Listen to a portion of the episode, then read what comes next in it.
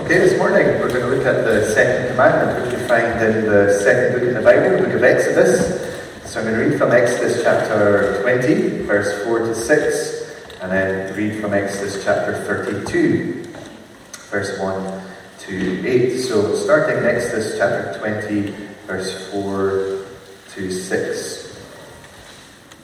And the words are on the screen.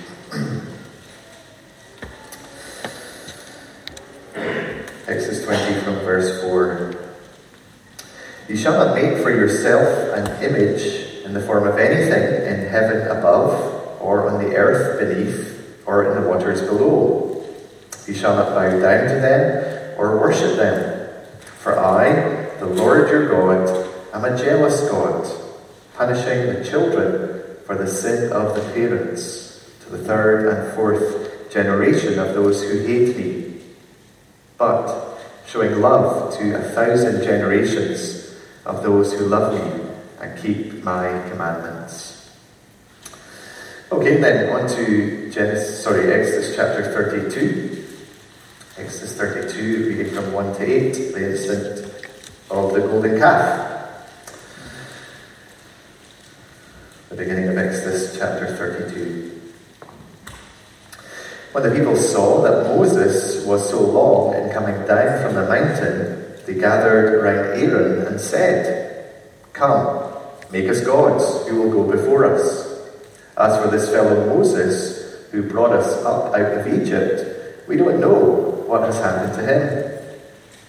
Aaron answered them, Take off the gold earrings that your wives, your sons, and your daughters are wearing, and bring them to me. So all the people took off their earrings and brought them to Aaron. He took what they handed him and made it into an idol, cast in the shape of a calf, fashioning it with a tool. Then they said, These are your gods, Israel, who brought you up out of Egypt. When Aaron saw this, he built an altar in front of the calf and announced, Tomorrow there will be a festival to the Lord. So the next day the people rose early and sacrificed burnt offerings and presented fellowship offerings. Afterwards they sat down to eat and drink and got up to indulge in revelry. Then the Lord said to Moses, Go down, because your people whom you brought up out of Egypt have become corrupt. They have been quick to turn away from what I commanded them and have made themselves an idol cast in the shape of a calf. They have bowed down to it and sacrificed to it and have said, These are your gods, Israel, who brought you up out of Egypt. Amen. May God bless to our hearts this reading from His Word. Our gracious and loving God, we thank you that you speak. And when you speak, we are to listen. And so we pray today that you help us to listen to your voice. We pray that you would open up our hearts and that we would hear from you. We pray that by your Spirit you would change our lives and help us to apply the truth of what you teach us today, for we pray in Jesus' name. Amen. We heard a story recently of a, a little girl who was at a drawing lesson in school. She was six and she was at the back of the class drawing away, and the teacher thought that the little girl hardly ever paid attention to anything that was going on. But this time she was fully engaged in what she was doing, in drawing her picture. And so the teacher was fascinated. And she walked to the back of the class and went to the girl and she asked her, What are you drawing? And the girl said, I'm drawing a picture of God. And the teacher said, But nobody knows what God looks like. And the girl said, Well, just wait a minute, and they soon will. I say this because when it comes to God, there is a lot of confusion around today, with questions such as, is there a God? Are there many gods? If there is a God who is there, then what is he like? And if he's there, then how do I relate to him? Lots of confusion, lots of questions about God in our society today. But when we come to the Ten Commandments, the Ten Commandments help us navigate our way through all the confusion when it comes to God. And we find them in Exodus chapter twenty in the Bible. And so today we're going to look at the second commandment, and it's about the way that we worship God. The first commandment says, earlier in Exodus chapter twenty, "You shall have no other gods before me." So it commands who we must worship by forbidding the worship of all other gods. And so we should worship the right God, the one true and living God. That's what the first commandment is saying. The second commandment tells us that we must worship the right God in the right way. So verse four says, "You shall not make for yourself an image in the form of anything in heaven above, or on the earth beneath, or on the waters below. You shall not bow down to them or worship them." So the first commandment addresses the object of our worship, and then the second commandment addresses the method of our worship, the object of our worship, and then the method of our worship. So the first commandment forbids false gods, and then the second commandment forbids false worship. And so we're commanded to worship the right God in the right way. In other words, we should worship God as He really is. Worship God as He has revealed Himself to us, and not as we would imagine God to be. And it matters whether you call yourself a Christian or not, because if we get God wrong, then we're never going to get our worship right, which means we could waste our whole life in doing the wrong thing. And so let us think about three things this morning. First, what God forbids. Second, why God commands. And third, how we obey. So first, what God forbids. Second, why God commands. And third, how we obey. So first of all, what God forbids. In verse four, let me read it again. "You shall not make for yourself an image in the form of anything in heaven above, or on the earth beneath, or in the waters below." So God forbids people making images of Him, because images or idols that are meant to represent God aren't God. They'll demean and they will diminish God, so they'll be false and they will be misleading. Because whatever is created is going to be less than God, who is the creator. Because if God is the creator of all things, then created things, whatever they are, can never represent Him. They can never do Him justice. And so, as the verse says, "An image in the form of anything in heaven above, or on earth beneath, or in the waters below," that will never do God justice. It will never help explain who God really is. Now, Rembrandt is one of my favourite artists, one of the Dutch masters. And he's probably most famous for his self-portraits. He's done so many self-portraits, and they're brilliant, but they're only images of him. And so any one of his self-portraits can't adequately represent him. And we know that now, but even when he was alive, there was so much more of him than his self-portraits could convey, because they were just an image, they were just a picture. And so it is a shocking insult to God to suggest that something that is made can compare to Him. And so God forbids any kind of image that would wrongly represent Him. And so in Isaiah chapter forty, we read this: "With whom then will you compare God? With what image will you liken Him?" So it's saying that a, a mere image can't compare with God.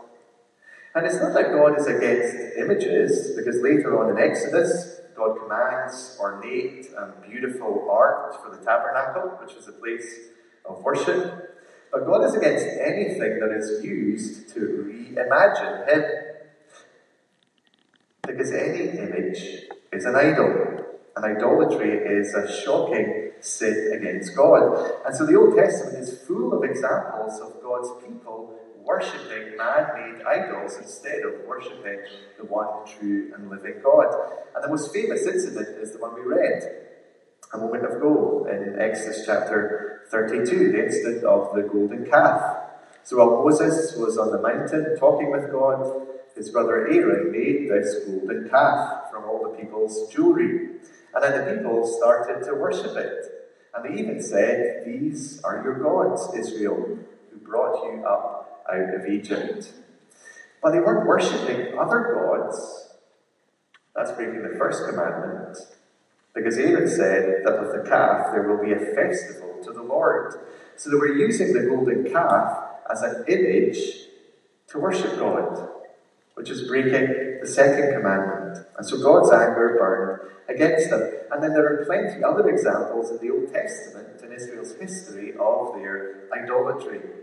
And so God forbids any kind of idol to aid our worship of Him. Now, of course, we would never think that we would be so stupid as to bow down and worship some kind of metal image, pretending that it's God. But before we think that this doesn't apply to us or doesn't have any relevance for us, the essence of the second commandment forbids more than just metal images like gold or silver or bronze. It also forbids mental images of God. That is, images that we create of God in our minds. Images that get God wrong. Which is actually the source of all the mental images, all the idols, they come from our minds. And so yes, we must not make metal images of God, that's what the commandment is saying, but neither should we make up mental images of God. Because imagining God in our heads is just as wrong as imaging God with our hands.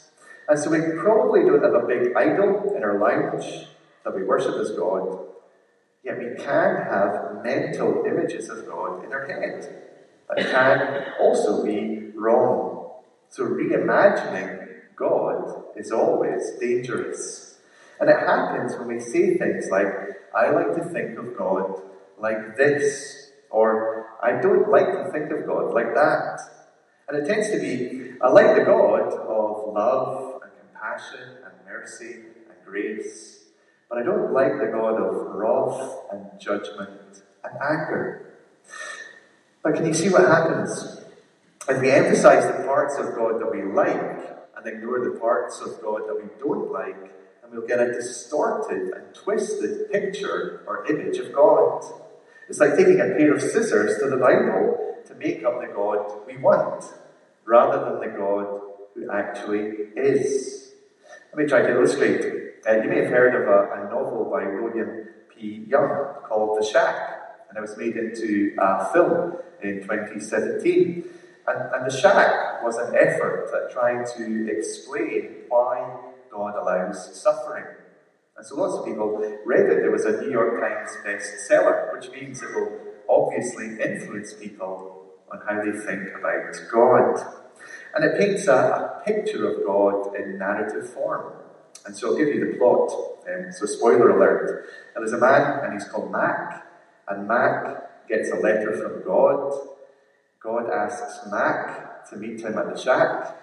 I'm not even making this up. So Mac goes to the shack to meet with God, and he spends the weekend with him. And in the book, and then in the movie, God the Father is portrayed as a middle-aged, slightly overweight African-American woman who loves to cook, called Papa. And in the book, Jesus is a man of Middle Eastern appearance, and God the Holy Spirit is portrayed as a very slight, slim Asian woman who's quite hard to see, and it's called Sarayu. And so the God of the shack clearly isn't the biblical God, the real God. He is a God of the imagination, a false image of God. And so a reimagined image of God is no God at all. And so we'll never worship God in the right way if we mistake His identity. And so that's the first thing, that's what God forbids. Secondly, let's think about why God commands. Because God says why He forbids the making of images, verse five and six. You shall not bow down to them or worship them, for I, the Lord your God, am a jealous God, punishing the children for the sin of the parents to the third and fourth generation of those who hate me, but showing love to a thousand generations of those who love me, keep my commandments. So God commands no bowing down to, no worship of images, because he's a jealous God. Now, we might think of jealousy as being a negative thing, and some things it is, but God's jealousy describes the burning passion of his love. And so jealousy can be a good thing and a right thing and a healthy thing. Just think of a husband and a wife. A wife who loves her husband could not bear her husband being with another woman. It would make her intensely jealous, and so it should, because rightly she doesn't want her husband choosing another over her. And similarly, God is a jealous God, and his burning love means he will not tolerate any rivals for his people's love. He wants his people to be devoted to him as he is. And so the jealousy of God here leads to a warning and to a promise. God warns his people what will happen if they break the commandment. And then he promises what will happen if they keep it. So firstly, God's warning, uh, second half of verse five, is about punishing the children for the sin of the parents to the third and fourth generation of those who hate me. And so the failure to let God be God, the failure to worship God as God, indicates hatred for God instead of love for God. And so breaking the second commandment brings God's punishment. And the consequence is punishment for the children down to the third and fourth generation. And that doesn't sound very fair, does it? It sounds like God is going to punish the children for the sin of their parents. And so what is this warning saying? Well, the key phrase here is, of those who hate me. So if later generations grow up hating God, it's because they have followed the sinful ways of their parents. Because parents do influence their children. I know that as a dad. Children grow up copying the attitudes and the actions of their parents. And that's the sense in which future generations here will face punishment. And so this should be a healthy warning to those of us who are parents, that our sinful attitudes, our sinful actions, will have consequences for our children. And so our love for God and our worship of God, our obedience to God, will influence how our children relate to God. And so this is a serious warning that God gives here, but also along with it comes a promise. God's promise is about, as we read, showing love to a thousand generations of those who love me and keep my commandments. So God is promising his steadfast love to those who obey, to those who keep his commandments. And so the warning for punishment for those who hate me is in contrast to the promise of love for those who keep my commandments. So see how the promise of love far outweighs the warning of punishment. The punishment goes to the third and fourth generation, but God's love extends way beyond to a thousand generations. So God's mercy is more than his judgment. And so his promise overflows with grace. And so God commands that we get him right and worship him in the right way because he is a jealous God. He wants us to know him as he is. I once heard the story of a man who was separated from his fiancée for uh, months at a time. And so what she did as a way to help him to remember her was she gave him a small China rabbit, and it winked. And it was meant to be just a reminder of her. And the little rabbit became one of his prized possessions during their times of separation. But can you imagine if he became so fond of the rabbit that he then ignored the real person? So that when she came back and was in his presence, he ignored her and he played with his China rabbit instead. It would be crazy. And yet that is what we can do with God. We can be so taken with our images of God that we fail to know him as he really is and relate to him as we should. And so God is this jealous God who will not tolerate being treated in this way. That's why God commands us to worship Him as He is, on His terms, not ours. And so that's our second point, why God commands. First, what God forbids. Second, why God commands. And then thirdly, how we obey. So God has spoken to forbid people making an image of Him and worshipping it. And then He commands this because He is a jealous God. And so how do we then obey the second commandment? How do we worship the right God in the right way? Well, it starts by discovering who the real God is. Because God hasn't been playing hide and seek, where He is hiding and we have got to find Him and discover what He is like. God has never made it difficult for us to get to know Him. God has revealed Himself to us, which means that we don't need to make an image of Him. Instead, we need to pay attention to what He has revealed about Himself. And we do this by listening to what God says. Just imagine, what is the best way for somebody to get to know you?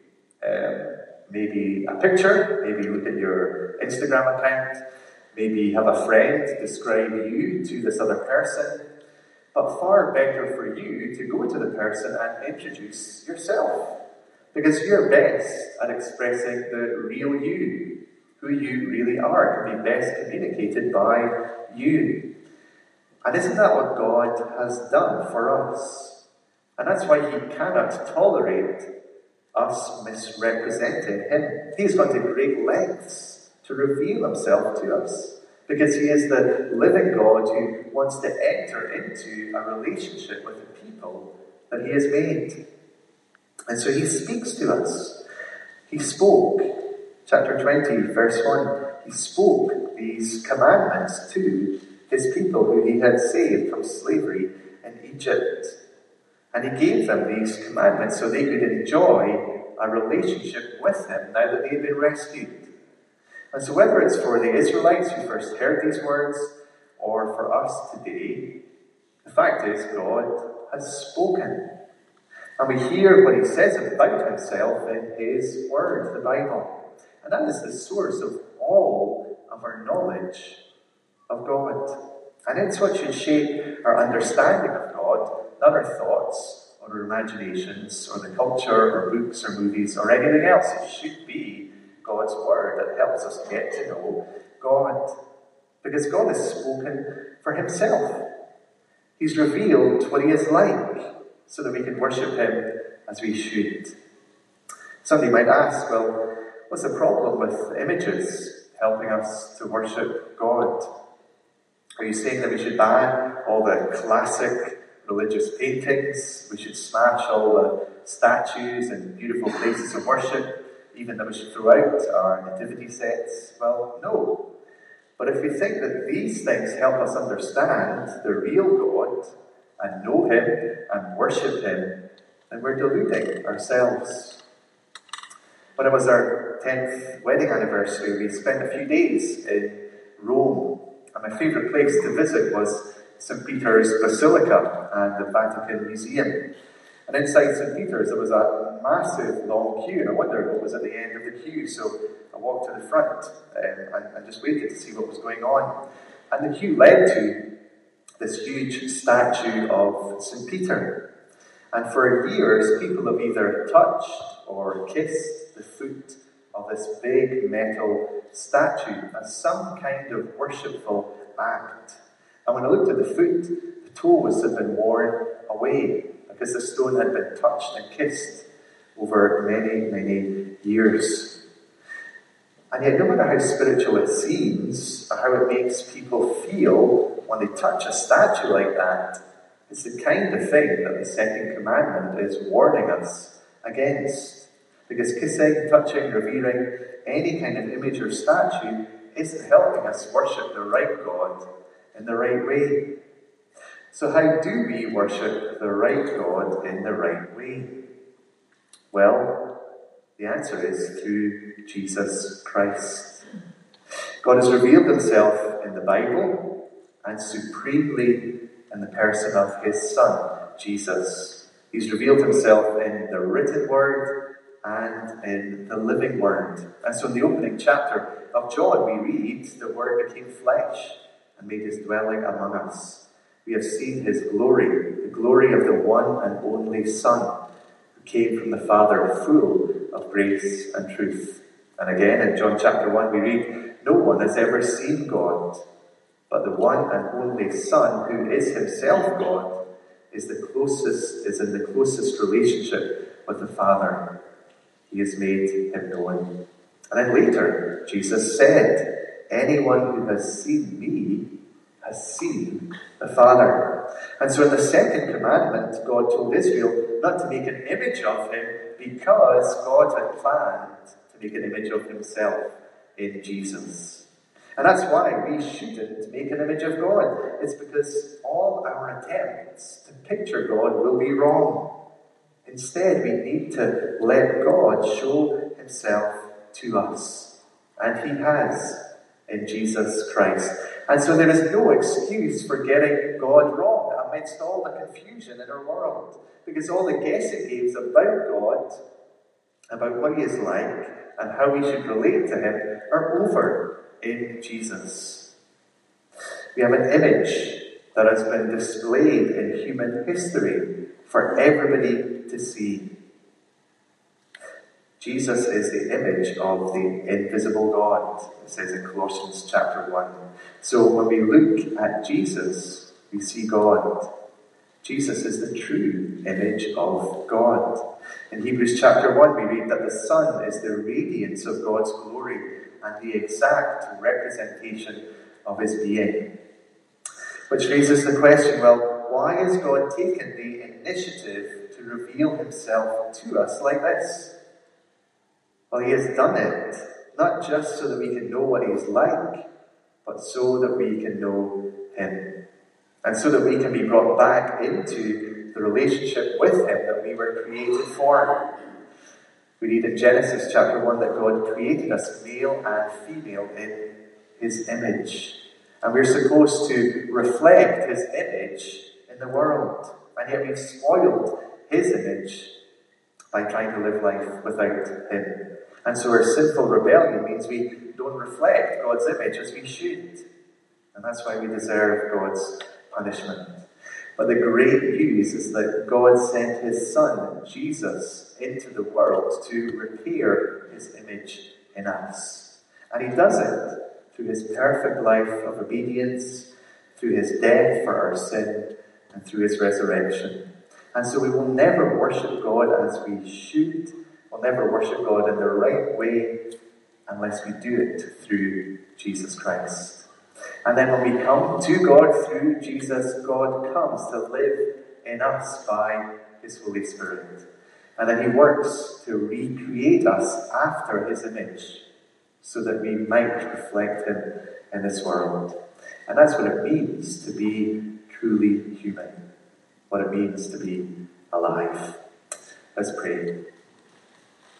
We thank you, our gracious and loving God, for your work in sending your Son to reveal to us who you are, so that we might not just know about you, but know you and be part of your family, so that we might then reflect, with the help of your Spirit, you in this world. Father, please forgive us for when we get you wrong. Help us to listen to what you have said about yourself, how you have revealed yourself in your written word and in the living word, Jesus Christ. And we pray that we would live in a way that gives you honour and glory each and every day of our lives. We pray this in Jesus' name. Amen.